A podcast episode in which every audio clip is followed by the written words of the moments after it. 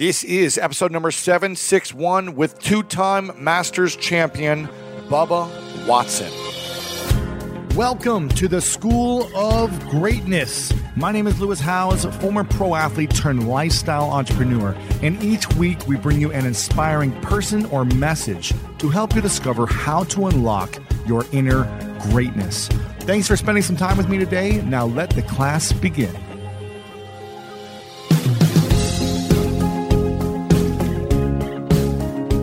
Melody Beattie said, Gratitude makes sense of our past, brings peace for today, and creates vision for tomorrow.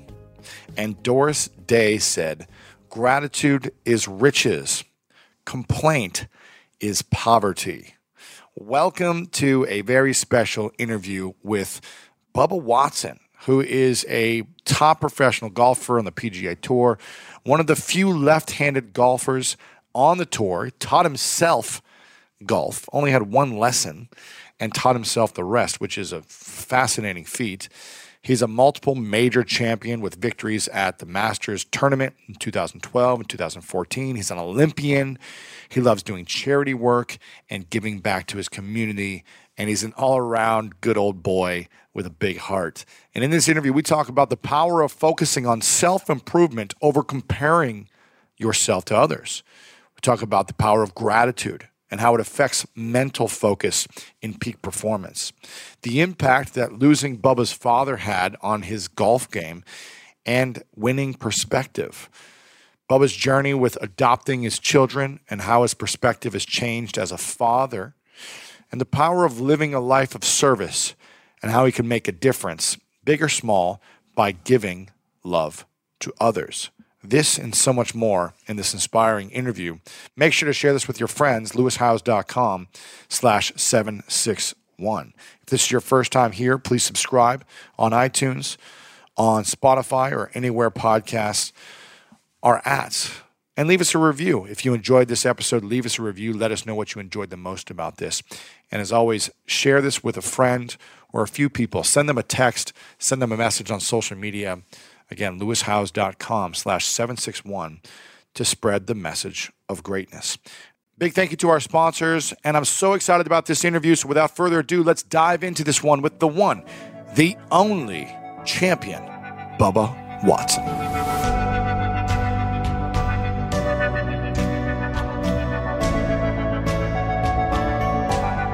handball. yeah, yeah. Ranking yourself as an American, how many? American handball? Yeah. How many people on the team, first of all? Um, well, I mean, there's 16 that they take with us, but it's uh, seven on seven. Yeah, so, So you're saying I got a chance? you got a chance. Yeah, I'm they right take there. 16. I'm about 17th. yeah, exactly. But um, America as a as a in the world, we're very low. Yeah, probably like, I mean, we're we can compete for a while, but these guys play since they're like seven years old, you know, and they're just like the tech the technicality of like how they move. It's just like we played basketball against them, we would win because we're better athletes. But they just know how to move the ball. And Just don't word it that way, just because anybody's watching this Exactly, show. yeah, yeah. Right. But we'd probably be like, we can't compete at the world level. Let's just say that. Like at the world championships, the Olympics, we would be like in the bottom, like, I don't know. But if they let you go to the Olympics, you're in. We're, well, in 2020, what is it, 2028, it's automatic qualifier because it's in the US. So you just got to But I'll be old. You'll be, well, you'll be I'm about- 35 right now, so I'll be, yeah, 45 then. It'll be tough, but um, we'll see. Anything's possible, you know? Exactly. Just staying healthy, just trying to. And we go into the Pan Am Games this year, so if we win the Pan Am Games, we qualify. But the South American countries are really good. Right. Chile, Argentina, Brazil, they all play since they're like seven, eight years old. So Right. I mean, it's. I, mean, play it's- like a few times a year. It's. I was going to say it's very rare in the U.S. There's no pro league. It's all amateur club, and they practice like once a week. But I, I, I truly believe though, if people saw it, It's incredible, man. it would, it would blow up. That's why I saw it in the Olympics in 2008 for the first time. I just got done playing pro football, and I watched this at like 3 a.m. and I was like, "What is this sport? This is amazing!" And I started googling and researching. There was nothing. There was no teams in Ohio, so I moved to New York City to play with the club team, learned the sport, and got on the USA team. And then it's just been like traveling ever since for the last eight years, just for fun, you know. So who? I mean, is it on your own dime, like when y'all travel? It's all my own dime, man. Ah. I pay to play with the USA team. Well, I'll But pay. for me- I can make the team, or how does? But for me to wear the USA on my chest and Oh my gosh, sing the national anthem in Israel and Brazil and wherever. It's just like, Right. it's amazing for me. Yeah, and I'm one of the older guys on the team. You know, Right. it's fun. So No, I'm, I'm with you. Anytime I can play a team event with a Right. USA flag on the on the on the sleeve. Oh It's a my game gosh, changer, what a yeah, oh my gosh, what a a dream. changer. Right. changer. Never believe it until it happens. and I never take it for granted. Every time it happens, I'm always like, this could be the last. Never But yeah, know. for sure. It's such a physical game. He knows. It's like guys get injured all the time. It's just like every time a tournament is done and I have everything intact, I'm like, thank goodness. You know, Right. Some- that's I get bruises everywhere, but it's like as long as I don't break something, I'm good. You know? Right. So my thing is, um, in 2010 was my first Ryder Cup, and my dad was about to pass away of cancer. Yeah. And so he got to he watched me nine days later. He passed away. Oh, man. And so this year at in France, well last year whatever, the last Ryder Cup, my mom was there, Wow. and so I hugged her when I got beat on the, the final day, and I said, you know, and I was crying because not because I got beat. I got beat many a times in golf, right? So that I'm used to that. But it was the emotion of this could be my last time, and my mom, because that was the last time my dad watched me play. Last time my family got to bond before he passed away, and so for me and my mom being there, it was the, the emotion, the crying, the everything about it was about my dad and my family. Because Wow. that could literally be my last one ever. Really? Because you never know, right? Because I'm getting know. older, you know. How long do you expect to play for? I mean, I expect to play for a while, but at, at a level to make a a Ryder Cup team, I mean, you're talking about the top 12. They take 12. You take 12 guys. There's four picks, but you know, if I'm if you're not in the top 30 or so in the world, You don't have a chance. well, you, I mean, Tiger Woods always got a chance. Yeah, yeah. But if you got I'm not. name, yeah. My name's Bubba Watson, so I don't have a chance. So that's what I'm saying. Just at some point, old age catches up, and you just you're not gonna these young guns nowadays, right? They're freaks, right? right. Because you're 40 now, right? I'm 40 now. Yeah. And these guys are 20, 22 are coming in and they're just like, they're training at a different level. Right. They had coaches and trainers, sports psychologists at 10 years old. You And they don't have wife and kids yet. Yeah. They don't have, you know, nothing's wrong with wife and kid. It's just it takes away from being the best. you can 100% energy at the game. Right. Focused all on the game. And you, most people don't know this if they're not golf fans, but you essentially taught yourself golf, right? Yeah. You taught yourself. You didn't have, you had like one or two coaching sessions when you were younger and then My dad was the only one. That's Let's it. make sure we put that out there right. There was no coaches ever. no coaches. It was your dad. Yeah. And I don't consider my dad a He was coach. our coach. He barely broke 100. He probably shot in the 80s a few times. So he just taught me the basics. And he said the golf swing, if the, the ball's in the middle of your stance, the golf swing is about a foot and a half and a foot and a half. So three foot is where your golf swing is.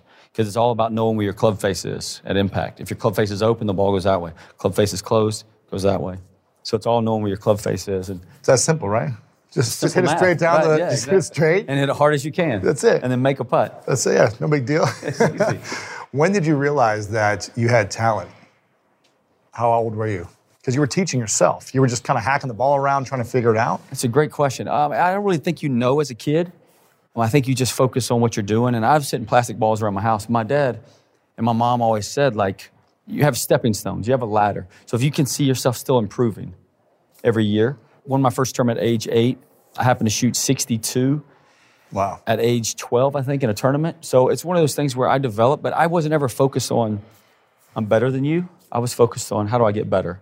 So I just kept trying to get better, make more birdies. And then Payne Stewart, about age 12, is where I started realizing golf was on TV. This was before Golf Channel and stuff. And so I um, watched Payne Stewart, wanted to be like Payne Stewart. He stood out to me. I don't know if he won tournaments, if he lost tournaments, but I knew him because of the knickers. I always knew who that was on TV. I was like, hey, there's Payne Stewart. And so for me, that's what it was. It was I loved the I fell in love with the game because I saw this guy play. He stood out to me. And then obviously I was in high school. I graduated in 97. Tiger won the Masters in 97. So he stood out to me. Wow. That baggy red sweater that he was wearing, pumping his fist on 18.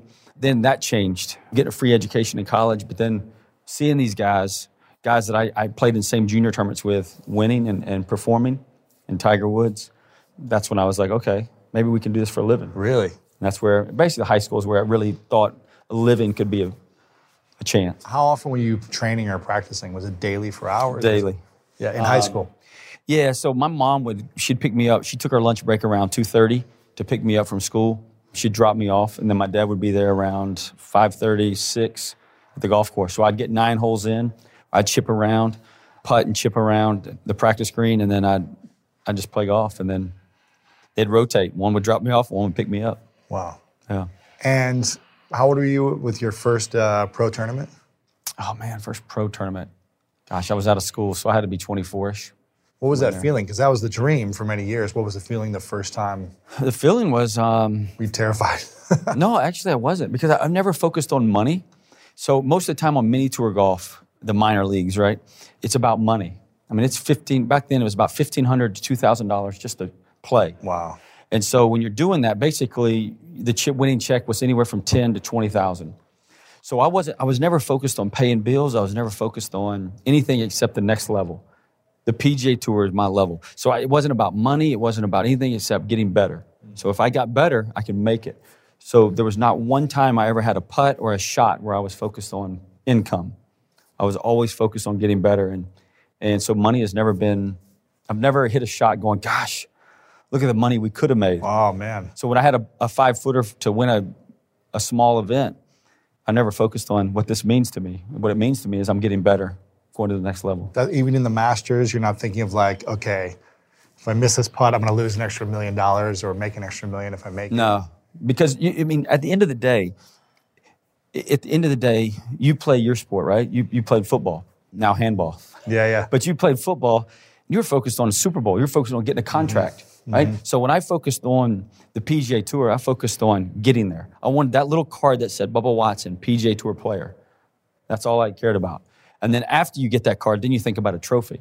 So if you poll anybody that's playing today, if you said there was no money, but you have a Tiger Woods, you have a chance to still win 80 events and be one of the greatest or the greatest of all time, he's going to say, Yeah, I'm in. Mm-hmm. The money's a byproduct.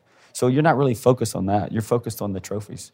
And if you are focused on the money, you're probably not going to go this way. You're going to kind of level or Your pre- the pressure's going to be too high, probably, Right, if you're thinking exactly. about the money. So when you got the pro card, what, is, what was that like, that feeling? I mean, it was like your driver's license. You know what I'm saying? Like, Yeah. it's exactly the same size as your driver's license. When you got that driver's license, you thought you were the, the man, right? and so when I got that tour card, like they literally hand you a card and it says Bubba Watson, PGA Tour player. And I remember doing my interview, the lady right next to me, Golf Channel, and she asked me, I was the last person to get it. I barely got, I was the last person to get my card that year.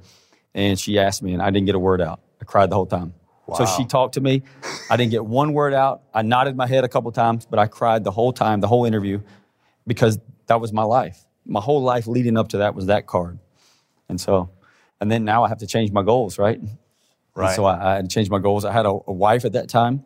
I still have a wife, but I mean, at that time, it was, she played professional basketball. So she was all about golf as well. So that was our, Dream. that was our dream together to get that card. And so once you achieve one dream, you said you have to create new goals. Was the goal, I want to win the Masters or the goal is we've heard interview after interview after interview is win a tournament, get a W. So win a tournament. So after I got my card, I was like, can I win a tournament? But what I did instead of win a tournament every year, I said 10 wins. If a person this day and age can get 10 wins, double digit wins with the talent across the world, Tiger Wood has pushed it across the world. So you're talking about young guys from every continent because of Tiger Woods now. So to get 10 wins is unheard of. So I thought hard. it would be that'd be leaps and bounds better than I could ever do.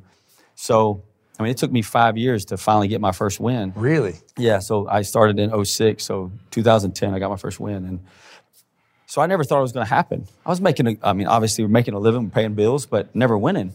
And so I just wanted to keep winning. I wanted to, I kept going to try to win. And so to finally win was, I was like, oh my gosh, I did it.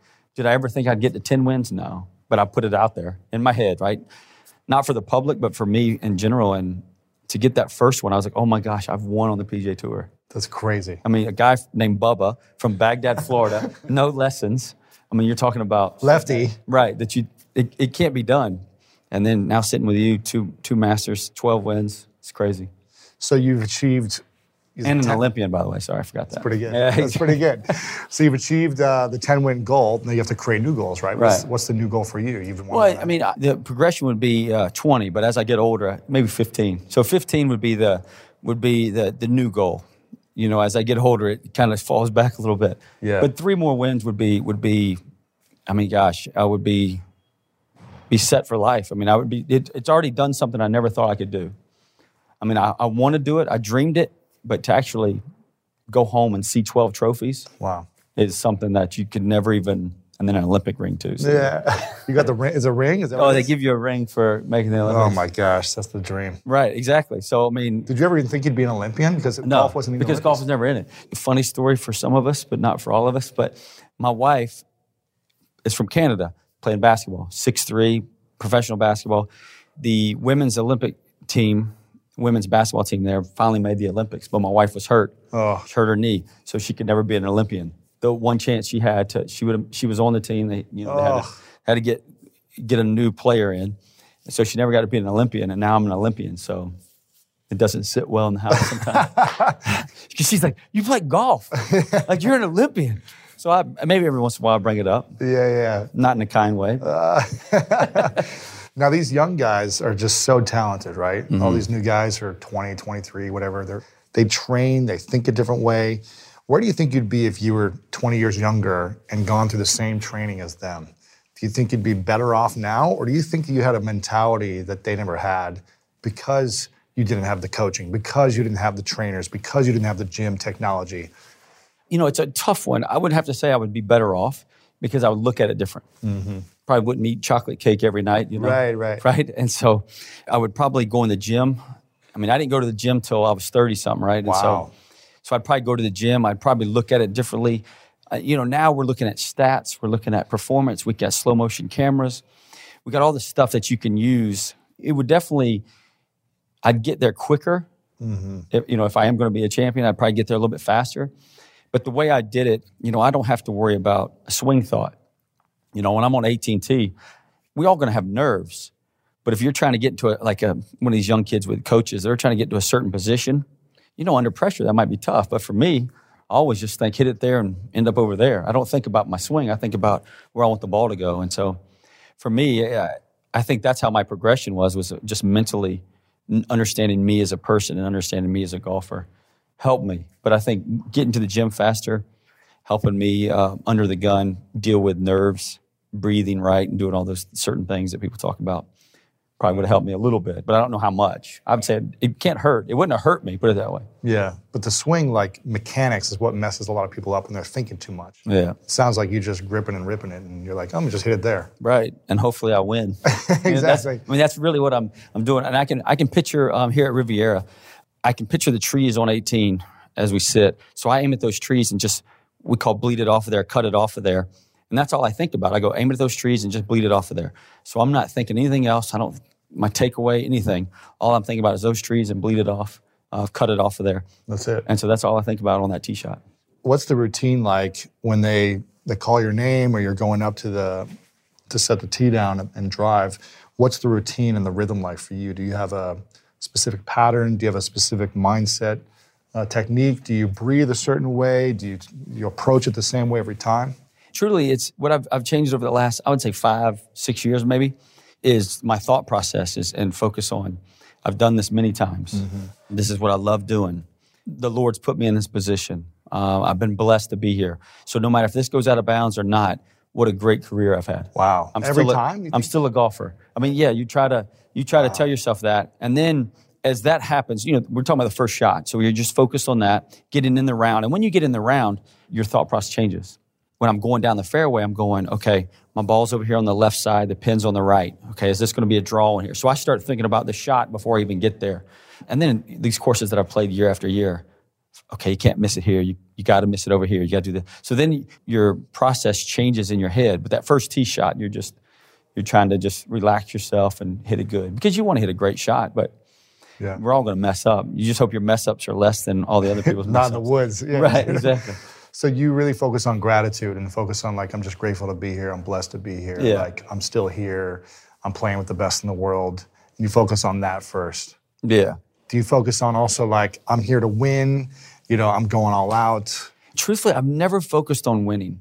Now, the last six holes, maybe the last nine holes, yes, of the of the 72 hole tournament. But I've never went to the tournament going, I have to win this one, or I should win this one, or I'm going to win this one, because I can play my best golf, or I can have the best attitude, I can do everything. But what if it's what if it's a rookie, right? What if you're a rookie and you have your best rounds ever?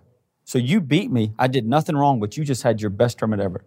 So I'm happy. So I need to be happy with what I did, and I can't focus on what you did. you know, shake your hand and say, man, you beat me. Right. Next week, we're going to do it again. Yeah. And so that's where, I, you know, the first five years or so, my childish upbringing, you know, focused on the wrong things. And so that's where my mental side changed of thinking about me as a kid again, going, this card was the most, mm. the greatest thing that's ever happened to me in golf. And so sometimes we lose that, right? As an athlete, Yeah. we focus on why not me?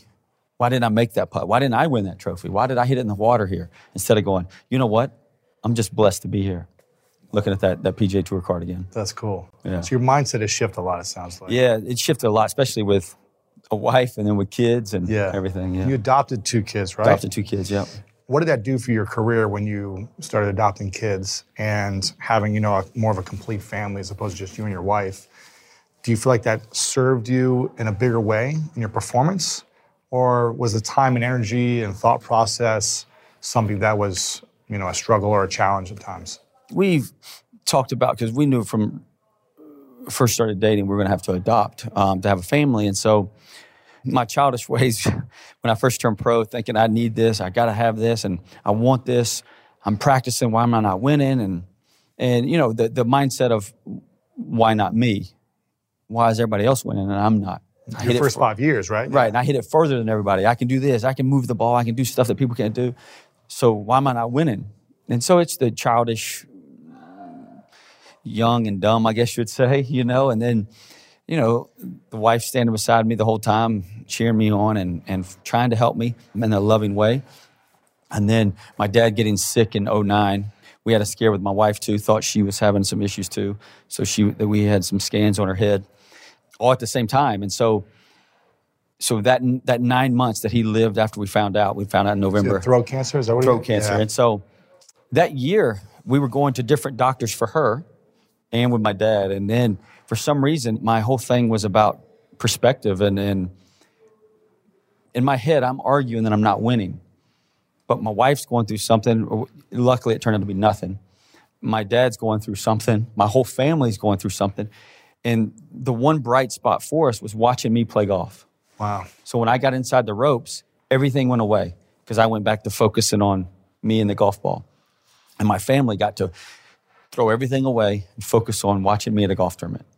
And so in 2010, I um, somehow I win the Travelers, and now I'm 18th on points trying to make the Ryder Cup team.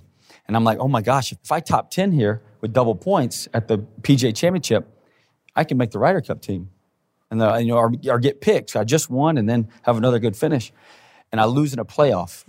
And so, first question, they interviewed me after losing in a playoff. They said, uh, whatever they asked, didn't matter what they asked because I, I could care less. I said, I'm not answering the question until did I make the Ryder Cup team. That's that was my comment to them, and they said you went from 18th to third because the points doubled. So by coming in second, it doubled the the points. Wow. So I went from 18 to third. So obviously I made the team. And so, yeah, exactly. So now, you know, I get to call my dad. So now I do the interview. Who knows what the interview is about? I was like, yeah, man, I lost. I made the Ryder Cup team. Who cares? and so it wasn't about money. It wasn't about career. It was about I made the Ryder Cup team. My dad gets to see me. My dad was drafted in Vietnam. So he was in the war, had some shrapnel on his back still. So there's a lot of things, history there. And me getting to put the United States flag on my shoulder and represent our country. Win or lose, who cares? Yeah. It was about representing our country and my dad getting to watch this. And so, I mean, there's so many things that, that changed my attitude around that time period. And then um, him passing and then winning twice the next year and then winning in 12. I mean, so it just, I think all that freed me up and made me realize what life was about and about, it was about that card again. It was about, this is what I wanted to do as a kid. It's not about the money. It's not about bills. It's not about this. It's not about the trophies. It's, it was about I made it to this one place. And so I think with the sicknesses and all the stuff going on in our family, it made me realize, man, you're going out this the wrong way. Hmm. You winning, who cares if you win? You don't have to worry about bills. You don't have to worry about anything. Your, your mom is, is taken care of now because your dad's not there. 42 years they were together and not having a man there anymore. Yeah. So just all the stuff. And then and then in 12, uh, so we started the adoption process in nine as well, but then we put it on hold because of my dad. So then in 12, we get this call, and do you want this this boy? So we were like, yeah. but I'm at a golf tournament. So like this is this is Wednesday morning of a golf tournament. I had to make the decision. it was Bay Hill. So I had to make the decision. But then we realized in that short time that can't leave the state of Florida because our adoption process with our lawyers weren't, wasn't all the way complete. So we had to lease a house. We had to do all these things. No way. And so Monday, this was a Wednesday. Monday is when we picked them up. So we had to find a house. We had to find furniture. We had, I mean, we had to do all this stuff. And um, I finished fourth. Tiger Woods won, by the way. but I finished fourth. But again, why did I finish fourth? I was playing great, don't get me wrong, but I was so focused on inside the ropes. It was all about golf. And then outside the ropes, it was chaos. Wow. And so, and then a week and a half later, we win the Masters in 12.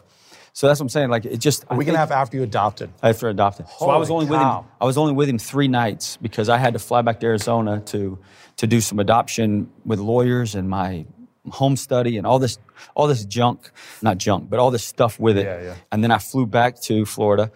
Grandparents are there now. My mom's there. Her parents came from Canada. And then I said, "Hey," and she she looks at me and she goes, "Look, you're playing really good at golf right now. Go to the Masters early."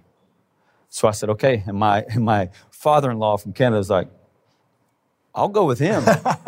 and, and then my mom was like, "Well, look, other grandma's here. I'll go with you too. It's Augusta." Wow. So we went to Augusta, and you know, I, I win. It was just a whirlwind. But I think again, like I said, in nine is where it hit me. What's most important, right? Like, I mean, you can always down, downsize house. You could always go to a cheaper car. You could, all, I mean, you could figure out a way to get a, a real job instead Yeah, of yeah. this glamorous life of golf when all this family stuff happened. So how blessed, truly blessed are you in 09? And I think that's just freed me up mentally to be like, man, if I win, that's awesome. If I lose, man, I tried my best. Yeah. And so I just changed. And I think that's really what, what changed me over those first four years of, Wow. I guess I matured in those first few Yeah, years. yeah, yeah. I hate to say it, but my dad's sickness changed who I am as a person. In what ways? But I think it's because of how I thought about things, not golf, golf, but other things as well. And you know, you're using this negative as a positive. Mm-hmm. You know, changed how my mom thought, changed how my mom saw things, changed how my whole family saw things and did things. And so you have to use a negative to a positive, and that's what we we try to do as a family. But I try to do. What was the biggest lesson your dad taught you? Oh gosh. There's a, there's a couple that stand in mind. I'm gonna tell you two because I just always change it up. But the first one was never lie. He said, I don't care how much it's gonna hurt somebody, Yeah. you tell the truth. He goes, because it's gonna be better than not telling the truth. He always said if he found out later that I was lying to him, It's gonna whoop your butt. right? um, we don't do that. So- But um, you'd be in more trouble. And he said, as a poor person, all you have is the truth. And if people can't trust you, then you have nothing. wow. So I've always told the truth, wrong or right. I sometimes it might come across a little mean, but I always tell the truth. And then second one, he, without saying a word, when he left the room, left the house, he kissed my mom goodbye. And when he came home, first thing he did, kiss my mom. And so I always saw that, always remembered that. And it was a way to see that he truly loved, they truly loved each other. So now when I leave the house and come back, there's no words. I just say bye, I love you, and give her a kiss. And then when I come back, it's a kiss before I do anything else. I don't care if the kids are screaming, Dad, let's do this, let's do that. I, I find my wife, I give her a kiss, then I do whatever the kids want to do then. But, but it's something that always stuck with me and seeing a loving couple, a loving family, no matter how upset they were at each other, they could be upset at each other, but he would kiss her goodbye before he stormed out. You know, it was one of those things where I'm leaving, but I love you. And then he, then he walked out, right? So it's one of, those are the, the two things that s- stick with me today that, Wow. yeah. So he got to watch you win, And, and play in the Ryder Cup, yeah. Play in the Ryder Cup. He didn't get to see the Masters. Right. He, he went to the Masters one time. So Boo Weekly, Heath Slocum, they're from my hometown. They're five years older than me. So we didn't play in high school golf together, but we all went to the same high school. Yeah. So those were my idols growing up. Those are people I saw every day playing golf. And um, so they've won on tour, and now I've won. On, so us three went to the same high school. We've all won at least three times on tour, and we all made the Masters in 08. It's crazy. So my dad went to the Masters only in 08. I didn't make the Masters in 09. Um, so yeah, he got to go, but he couldn't walk. He had rheumatoid arthritis, some health issues, so he couldn't walk. So he sat behind number nine green. You can see 18. You can see 1, 9, 18, and 10. And um, so yeah, that's the only time he got to go. Do you think you would be as successful as you are now with, without your dad passing? Oh man, that's a good question. Like if he was totally healthy, If he was totally no- healthy and no none of this ever happened, I mean, gosh, I would, I, you know, let's just say no. 'Cause I, I think I, I spun it for me. I, I spun it to a positive real fast. And, um, you know, my, my wife going through a health scare. Mm-hmm. We went to uh, many doctors, uh, brain scans on her gland right here. So I think all of that just, you know, when you spin it, we can spin everything we want, right? We can spin it negative, we can spin it positive. And I, and I, you know, going back to losing this playoff to win the PGA Championship, my first major. If I'd have won that, what would have happened? Would I have ever won the Masters? You know what I'm saying? Like it just spitballs, right? So I, I would have to say I wouldn't be as successful if my dad Really? was still here.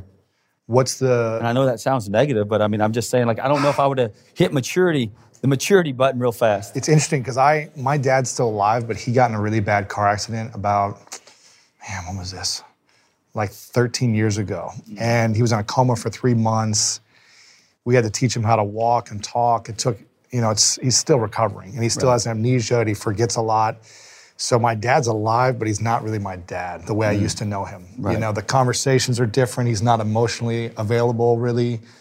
It's not that he doesn't want to be, it's like the brain injury he had. Right.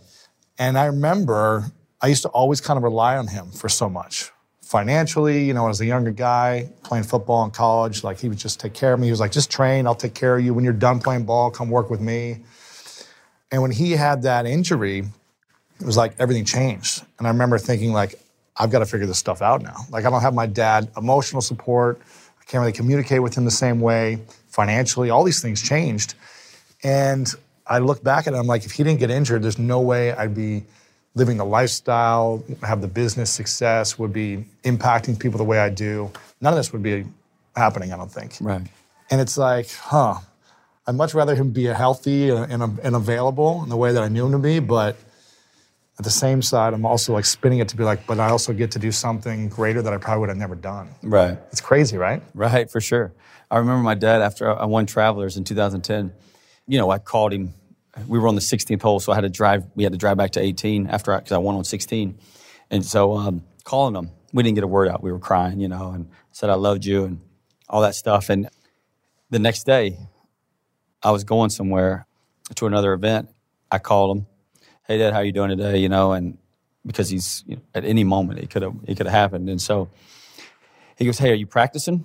I said, No, Dad, I'm, I'm going to the tournament. I'm taking today off. He goes, You shouldn't take today off. You keep you got to keep practicing. And that's I remember that. Like that's what he always said to me. I don't care how good you did.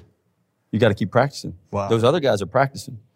And so that was that stuck with me when you're thinking about like dads Yeah. and stuff. And like that's one.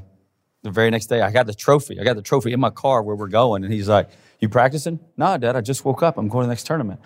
Well, they're practicing. Wow. But it was like it wasn't mean. It was just Yeah, yeah. he was basically giving me a mindset. Look, is this it? Or are you gonna are you gonna work harder? Are you gonna try to get another one? So Mm. that's no, that's was- powerful. Yeah. How important is uh, adversity in your life? Do you look for adversity? Because No. you know because you know it's going to ultimately make you stronger and ma- probably make you better with your mindset. I, you know, as a as a human being, We want to play. We want to be comfortable. right? As a human being, I I falter a lot, and I I look at the negatives. I mean, right now, negative sells on TV, right? Not this, but everything else. Yeah. And so, negative sells, right? And that's what gets the the, the clickbait, as we want to mm-hmm. call it, right? Yeah. And so I fall in that trap, you know, like, gosh, I just three putted, man. I'm never going to be a good putter again. I'm never going to, I hit that ball in the water. I'm, I am terrible at golf. You know, then my kids yell at me and I'm like, man, I'm a terrible dad. Horrible dad, yeah. You know, then my wife looks at me, I'm like, I'm a terrible husband, you know? So like, you, you always look at that. Now, if you look six months ahead, you forget all about what happened because you got other issues, you got other things going, right? Or, or it could be positive in six months. It could be a, another win, or it could be um, a birthday of a, of a child. It could whatever it is, but you forgot all about that last six months. And so, I don't look for adversity. I don't want adversity, but when you think about it, what you're going through is minor because there's there's somebody always going through worse. Yeah. And whatever that situation, somewhere in the world, there's somebody going through worse, and you can find them real fast who's going through worse. And so for me, I don't look for it, but yeah, I mean, if you look deep when you think you're going through something really bad, you can definitely spin it to a positive real fast. too. Yeah. What has being a dad taught you about being a better golfer and being a better human? Oh my gosh. Just alone. I mean, now with YouTube and people wanting to get their phones out and, and make fun of you, and the commentators wanting to tell you how you're yelling at people, I got to change my tune real fast. You know, I, golf is the one place where I'll use a, um, a word that you shouldn't use real fast. And um, with this day and age, with cameras and, and catch stuff, everything, yeah. And if you're going to call yourself a Christian, don't get me wrong. By calling myself a Christian doesn't mean I'm perfect. You're not a perfect human being? No, I don't Come know on, about brother. you, but uh, I'm, I'm not perfect at all. right. But that's what I'm saying. So like for me, I'm not perfect, and so that's why I need help. And um, but my child, both now, Dakota doesn't really know TV and YouTube yet or any of that stuff, but Caleb's starting to understand it and getting what we're talking about. And so for me, knowing he could be looking or years down the road, this is going to be sitting on the web somewhere, it helped me, again, like in 2009, it helped me focus on catching myself, mm. trying to be better. Golf is the one that always brings it out. There's no other time I can think of in my life where I want to just freak out. So frustrating, right? Right, exactly. It's unbelievable. And I'm probably thankful that my son's not into golf yet because he'll probably freak out too. But Do you feel like you're more under control now than five or 10 years ago with your reactions when something doesn't go as planned? Oh, for sure. I'm definitely better. That doesn't mean I'm good. I'm, um, you know, uh, you know, my thing is I always joke about is if you were doing something wrong a hundred times a day, right? The next day on Tuesday, instead of Monday, you down in 99. You've improved. I'm never near perfect at 99 bad things, but if I can improve, if we go six months from now, man, you're down to 95 bad things. We've improved. And I'm not saying this improvement's going to happen overnight or you're never going to be the perfect human being. But my goal is to try as hard as I can. And, and if my trying lets my kid or my kids or my friends or my wife, uh, for that matter, improve their own self, then, then I've do, we're doing something in the right direction. Yeah. What's your biggest, uh, let's, well, we'll call it a flaw or, or, or uh, thing you need to work on Oh in your marriage as a father and as a golfer? That's simple. Um, it, it, they all work together. I need to read more because I, reading, for me personally, it's the mental part, right? It's it's to be clocked in.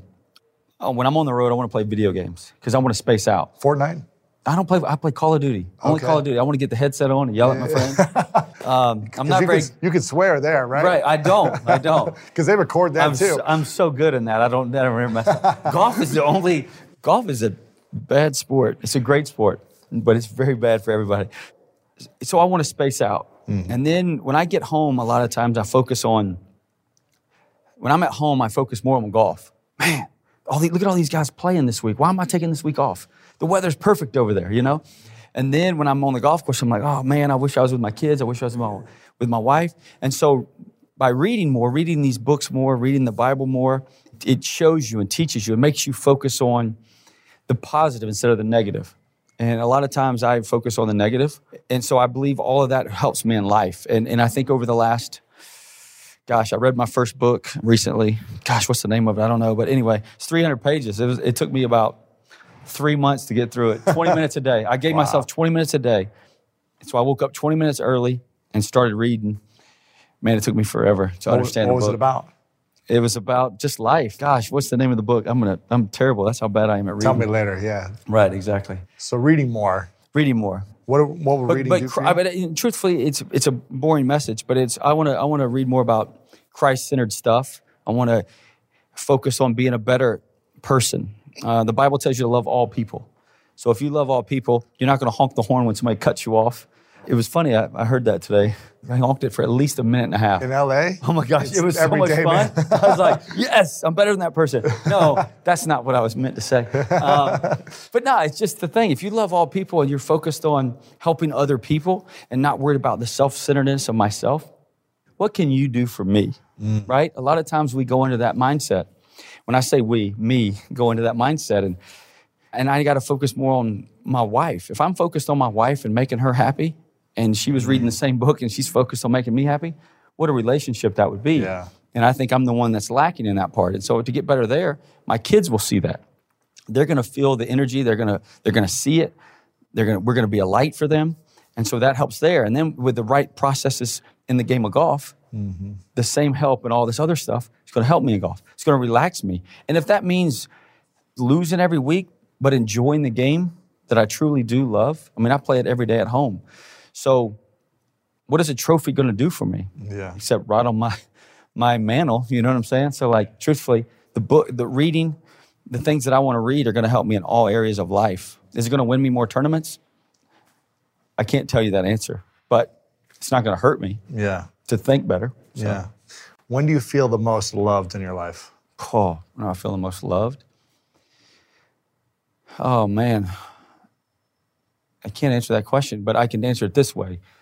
At church, I just served for the first time at my church, and it was it, all it was was at the preschool desk. Sunday school for the so the kids can go to Sunday school or the, their little classes. We call it Sunday school, and the parents go up to the sanctuary and listen to the message. And for me, checking them in and then taking the kids to the, their little classes, and the pastors. He's a new pastor, young pastor, has three kids, but his wife is away, and so he's he's a man trying to take care of three kids, right, and trying to lead the church, right? Yeah. He's 36 years old, and so we happened to park because I was going to serve. Me and my wife were going to serve, and so so I said, "Hey, man, you need some help?" He goes, "Yes, I do." I mean, the kids' hairs were everywhere, so I took them, and and me and my wife took them, and so truly. I felt more love then, mm. but I think it's more of a satisfaction for me. But being if, in service, you mean? Right, being in service and, and helping. It's not like I don't think there's anything you can do that sh- makes me feel more loved. It's me really just doing it myself. That sounds really bad, but it's more what I how I can use my platform. God has given me this platform, and how do I use it? And and making a smile on somebody's face is, is shows me love in general. Yeah. Because I helped them, and like the pastor was like, "Yeah, man, can you help me? I got to go get the message ready. I got to get this stuff ready." Yeah. So yeah, man, I'll take your kids, and so we we took them, and and so him just going, "Yeah, man, you can help." So he didn't even he didn't even give me like a real smile, and so that made me feel like I was doing something, yeah. doing a part to help somebody in a small way, but it just it was you know my wife telling me she loves me and my wife always being there cooking meals and making sure everything's right making sure i get my 12 hours of sleep at a golf tournament. Yeah i feel love don't get me wrong but we actually talked about it after the church service. It was i was like man how much better you feel mm. serving. We just became members of the church so it was the first time we could serve be a part of the church and so it was a it was an eye-opening experience but a fun experience wow. we so I, I, don't know how to answer. when was this when was this it was actually yesterday. Yesterday. Yeah. So you're 40 years old. I didn't know when this aired, so I didn't want to like no, just start putting time. No, so you're 40 Nobody's right now. watching. So yeah. you're 40 years old. Right. You don't feel. This is fascinating to me that your answer was. I don't know after how, I win the Masters and everyone's celebrating me right. and the trophy and everyone's interview and money and checks and love and hugs. You said when I was serving a couple of preschool kids. Right. In the church. Because you know, truthfully, it's. Uh, I look at life differently. I grew up differently, right? I don't know how some people grew up, but some people grew up, they have to be the best.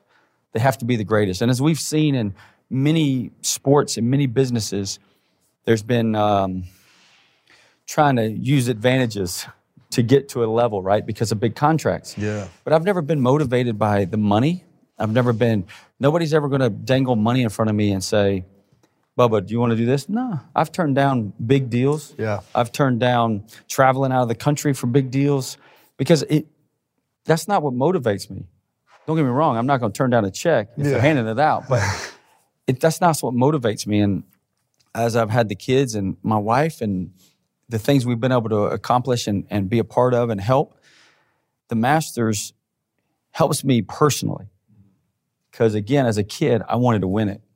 And I think after I won in 12, I think my, my quote was, I've never dreamed this far. Wow. Because now we're in the media and all these people are looking at me, waiting for my, my great advice I'm about to give the world, right? But my, my dream as a kid, you, you're making a 10 foot putt to win the Masters. And that's all you, as a 12 year old, you don't know about money, fame, social media at that time, because social media wasn't even out at that time. Yeah. Big house, more debt. All, I mean, you don't think about all this stuff. More family members that call you. hey, want something, right? And so your dream ends. You're catching a touchdown pass. You're, you're throwing a touchdown pass to win, and that's it. You win the Super Bowl. That's it. you don't go past that. That's your dream. Right. Or I didn't. I didn't think about a car. I didn't think about this, a house or that or that, or a boat. I thought, win the Masters. My life is set. That's what I dreamed about. And so when I did win it, I realized that dream doesn't work out the same way I had it in my head. And so that's why I don't feel like people telling me how great I am on social media, people telling me how great I am on the Golf Channel or ESPN. I don't listen to it. I don't want to be too positive, too high. I don't want to be too low. I want to just stay right here. Mm-hmm. My goal is to win as many tournaments as I can for my own self, not for you or anybody else. So yeah, I don't, I don't really feel love after a because Monday morning they're off to the next tournament. They're focused on who's going to win the next one. That's right. They'll dog me just as fast as I cheer. I know. You lose the next one, they say, ah, it was a fluke. Yeah, he just got lucky. Yeah. So is this a new awakening or a new awareness that yesterday this happened, or is this something you've been doing for a while, like serving other people, whether it be the church or using No, your platform for good and, Um, feeling that sense of love and connection to something greater? I've always tried to help charity wise. I remember in, uh, Donated a lot for hospitals and other charities. Yeah, and even starting out when I was first on the mini tours, I didn't have any money, right? I had a pocket change, but it was my first job ever, so I thought I was rich. You know what I'm saying? A couple thousand bucks in my in my uh, in my uh, bank account, and so I used to sponsor a little um, college tournament, a women's college golf tournament in my hometown, and um, it was two grand. And you're talking about two thousand dollars. I was like, you know what? I'm going to do it. And so like I just did it, and I did it for years until they canceled the tournament. So for me, it was it was it's something I've always done, but like starting to serve and serve in a community. And I wanted I moved back to my hometown because I wanted to be part of the town. I didn't want to be Bubba Watson. I wanted to be a citizen. I wanted to be part of this town. I wanted to get involved in this town. And like you said, the hospital, the children's hospital came up, and I want to be a part of it. How do I move back? It was a two year process to move back home. And how do you do that? How do you get involved with the city? How do you try to give back as much as the city gave to me? And when I say that, the city raised me. The city, mm-hmm. city of Pensacola. When I say Pensacola, it's Santa Rosa and Escambia County, Milton, Bagdad, Pace, Pensacola. They all raised me. They, there was somebody at that time that paid for these t- tournaments that I could play for free or for small amounts of money that my parents could afford. Right. So when I think about that now, as a golfer or as a not as a golfer, I want to give back. Mm-hmm. And my profession just happens to be a golfer. But so I give back to the game of golf, the Children's Hospital, different organizations around the, the country, around the world that we've been involved in. It's been a dream. And that that the, the Masters is personal, but don't get me wrong, I know that that Masters win helps me in my platform Sure, giving sure. and being involved in in organizations that give back. And now with the adoption that we've been talking about, adoption processes that we went through, the struggles, the happiness, the sadness, and that's why we teamed up with now with Jockey is to be a part of that with the adoption stories that they have from their own family and, and company to help.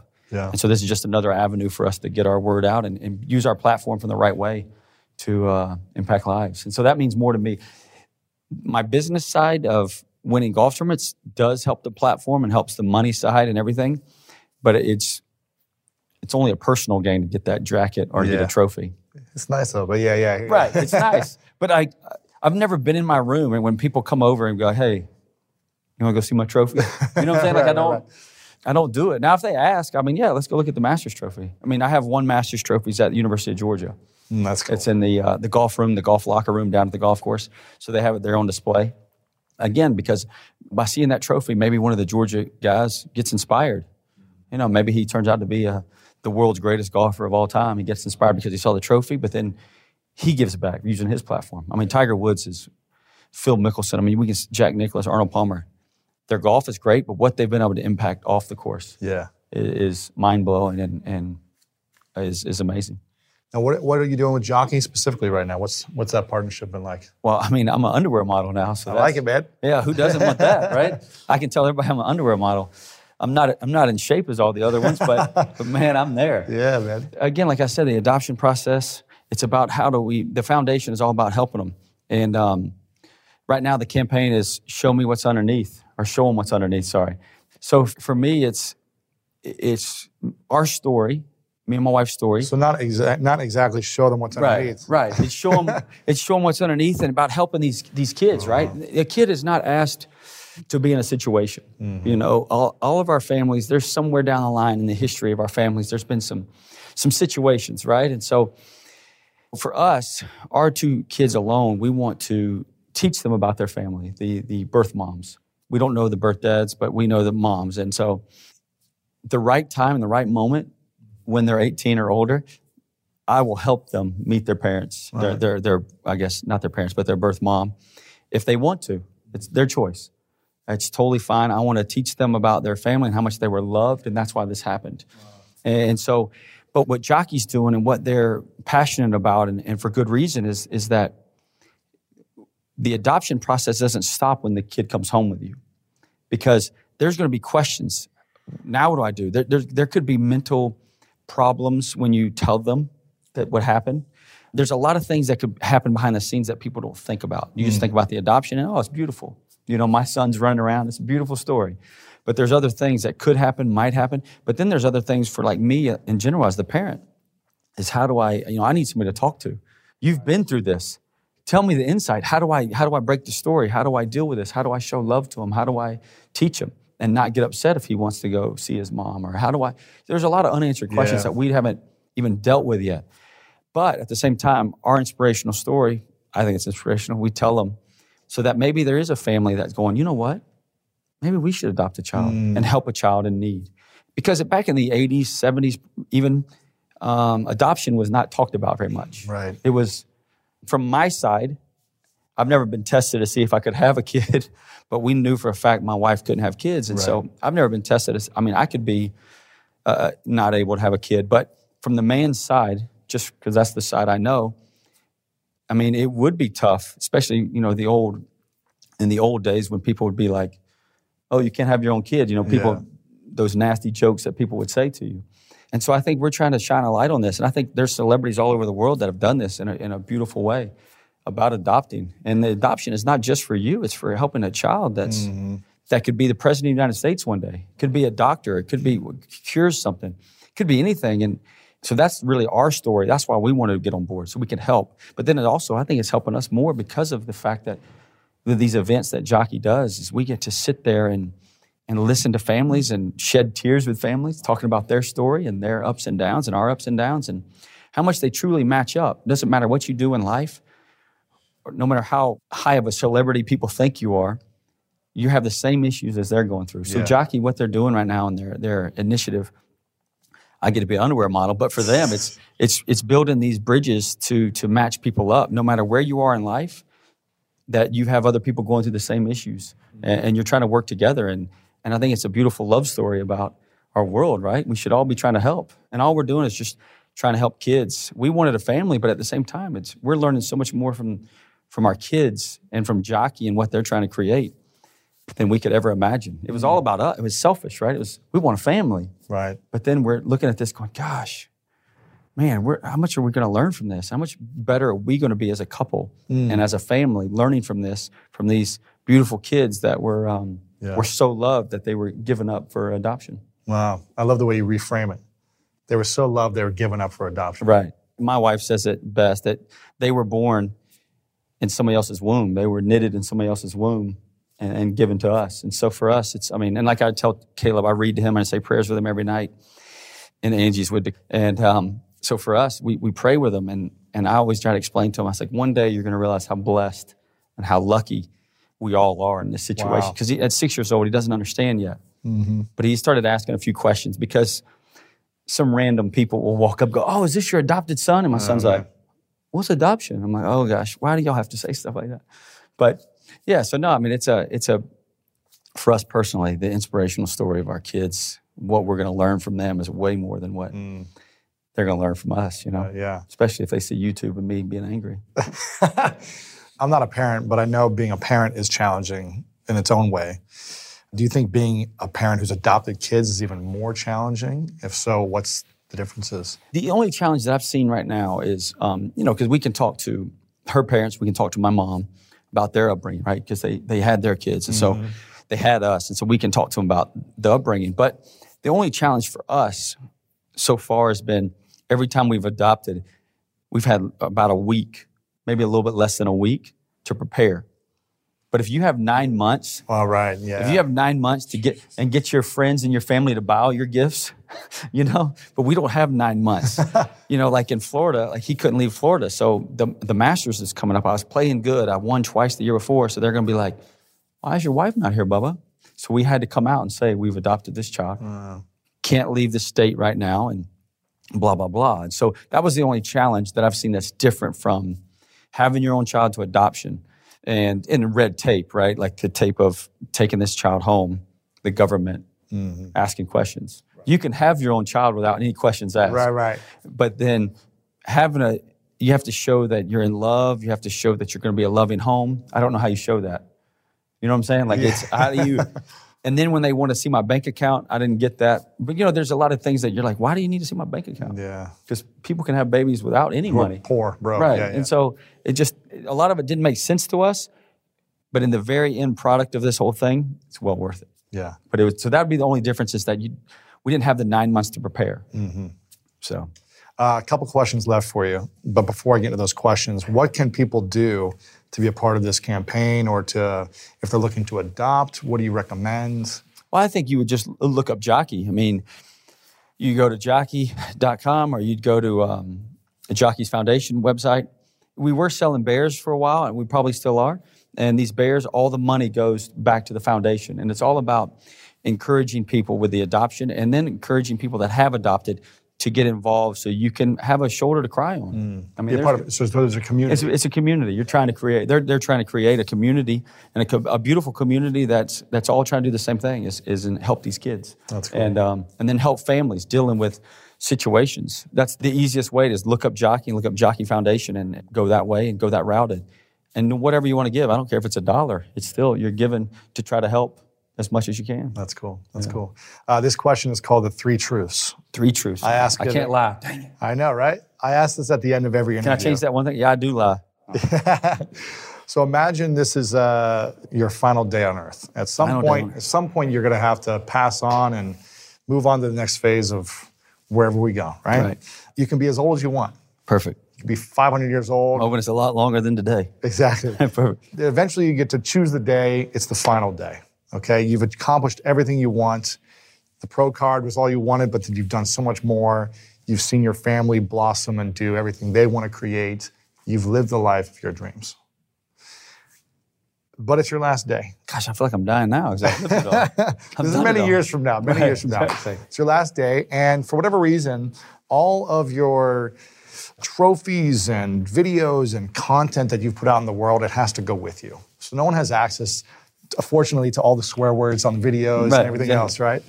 But you get to leave behind a piece of paper that you write down three truths on. Three things, lessons, or ideas or truths that you would want the world to remember you by and your experience in your life by. So, what would be your three truths? You know, this is a lot deeper than my education, so I gotta figure this out. Does it matter how long the sentence is on this? truth? Perfect. Yeah, okay, you can good. tell a whole story if you want to. Right, perfect. I'll tell the whole story. The first one would have to be the Bible, and the reason why I believe in the Bible so much, and why I think this was a, is, is important to this, is because I don't care if you're a believer of Jesus, God. I think if you look at this Bible, the Bible gives us a a plan. I'm an athlete, so I'll say game plan mm-hmm. of life. If you believe the Bible and you believe in Jesus, great. If you don't, it still gives you a. If you read the stories, gives you a game plan how to treat people. So I, number one is the reading the Bible. Believer or non-believer, that doesn't matter to me. Yeah. It's the game plan of life that can teach you love all people, mm-hmm. follow the laws of this land. But the main one is love all people. If you treat everybody with love and respect, non-believer or believer, the world's a better place. So I think it's a perfect game plan. The Bible teaches you a perfect game plan. Okay. Um, so number one. Number two, truth. Oh man, there's some funny ones I want to say, but I'll get blasted, so I'm not going to say them. Always tell the truth.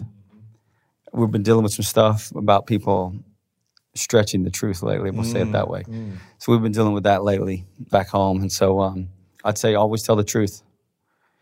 And then number three would be, I would say, no matter what you accomplish, there's more you could have did. Mm. And, and that's about me. If I passed away today, there was more I could have done. Mm. When I say did, but could have done. And like I said, I could have got off the, the Xbox and read more, Mm. and then, which would have accomplished number one, would have got me to love people more, right? Get off this anger kick when somebody drives in front of you and you want to honk the horn. So I, I just think that you could accomplish more. I don't feel like you can sit back and go, I did everything I could possibly do. I think that there's always more you could have did. So that would be my third one is like, whenever you think you've reached your goals, you hadn't reached them. Mm. You could have did better. Yeah. And that's another way of pushing yourself. So Yeah. Those are powerful truths, man. I don't know if they're truths, but that's what's going on in my crazy head. I know? like it, man. I like Right, it. Exactly. Before I ask the final question, where can we connect with you the most online? How else can we support you? Where do you hang out the most? Uh, Instagram, Twitter, Facebook? Instagram and Facebook, obviously, but Instagram is the big one right now, right? You? Yeah. Yeah. for You're on sure. there, you're hanging out, so Yeah. people they can Yeah. connect with you there and Yeah, for sure. send a message about the interview that they're listening to. Yeah, for sure. It's just Bubba Watson there, Yep. all one word. Cool. Yeah. Anything else we can do to support you besides cheering you on when the tournament's coming up?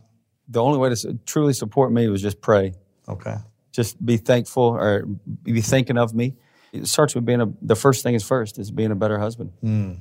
The better I can be as a husband, the better she can be as a mom, and the better our family can be. So that's really it.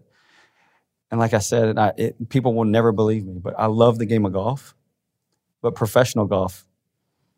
Like I have just as much thrill beating you at my home course as I do beating Tiger Woods at the Masters, right? Like it's just, I just love the game of golf. I, I love sports, and so for me, it's the game of golf is great, but I'd rather be known as a Hall of Fame husband and a Hall of Fame mm. dad than a Hall of Fame golfer. Wow. That's Yeah. pretty cool. Before I ask the final question, I would acknowledge. I thought the last one was a final question. No, I said I got one more, Oh. but I wanted to support you and see what you Right. wanted to share.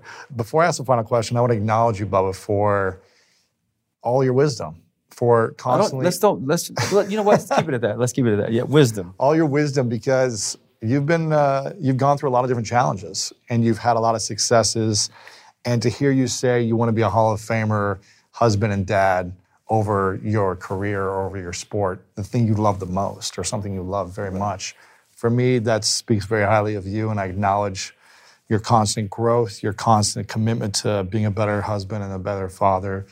And um, yeah, man, I'm just inspired by you as a person. So thank you for sharing your truth with us and, um, and for all that you do for the world. This is the final question. All right, here we go. What's your definition of greatness? Definition of greatness. Definition of greatness. Well, it's hitting a hook shot out of the trees about 2012. Uh, oh man, definition of greatness. I would have to say um, I can think of people that I think are great people in my life, and and truly what they are is selfless. They always ask how you're doing. They always want to know how you're doing, and they mean it. You know what I'm saying? So I'd have to say what, what pops in, what popped in my head as soon as you said that was selfless. Hmm. Selfless acts over and over from an individual. That would be greatness, but I don't really think greatness can be achieved because, like I said, I, I just think we underachieve as as people. Mm-hmm. We're so focused on ourselves that we don't really do as well as we can because it's all about us. The other people in this world, I don't, I can't vouch for, but for me personally, Yeah. my whole life has been about me. Golf is about you, right? It's about the individual. It's not about anybody else. And so I've been focused on myself for 40 years of my life. So I got to, that's what I'm trying to change and, and be better at. So I think greatness would be selfless. For me, greatness is selfless and not one care of yourself and hmm. focus on the people around you. That's great. Yeah. You're the man. Oh, thanks, brother. Yeah, man. Thanks, Appreciate man. you, man. Thanks for having me. There you have it, my friends. I hope you have been rejuvenated with greatness in your life today after listening to this interview. If you have, make sure to share with your friends. Text one friend who you think this would this would resonate with. Text them right now and say, "Hey guys, check out this interview." You can take the link from the podcast app. You can just copy and paste that link. You can put it in your text message. You can tweet it. You can tag a friend on Instagram. You can send them the link to the show notes, lewishowes.com slash 761. You can watch the full video interview there over on YouTube as well. We've got all of Bubba's information linked up over there. So make sure to check it out. Again, lewishowes.com slash 761. Bubba Watson, people's champion, the man, the myth, the legend. Super exciting. All right, guys, I've been so pumped. We had an amazing interview. If this is your first time here, we had a big interview uh, at the beginning of the week with Terry Crews. Go listen to that episode. Over the last few weeks, we have some big people on, on the show. Robin Sharma was a huge interview for a lot of people. We did a one on relationships where I open up about all my relationship past, the things I've learned, the mistakes I've made, the lessons, sharing all that as well.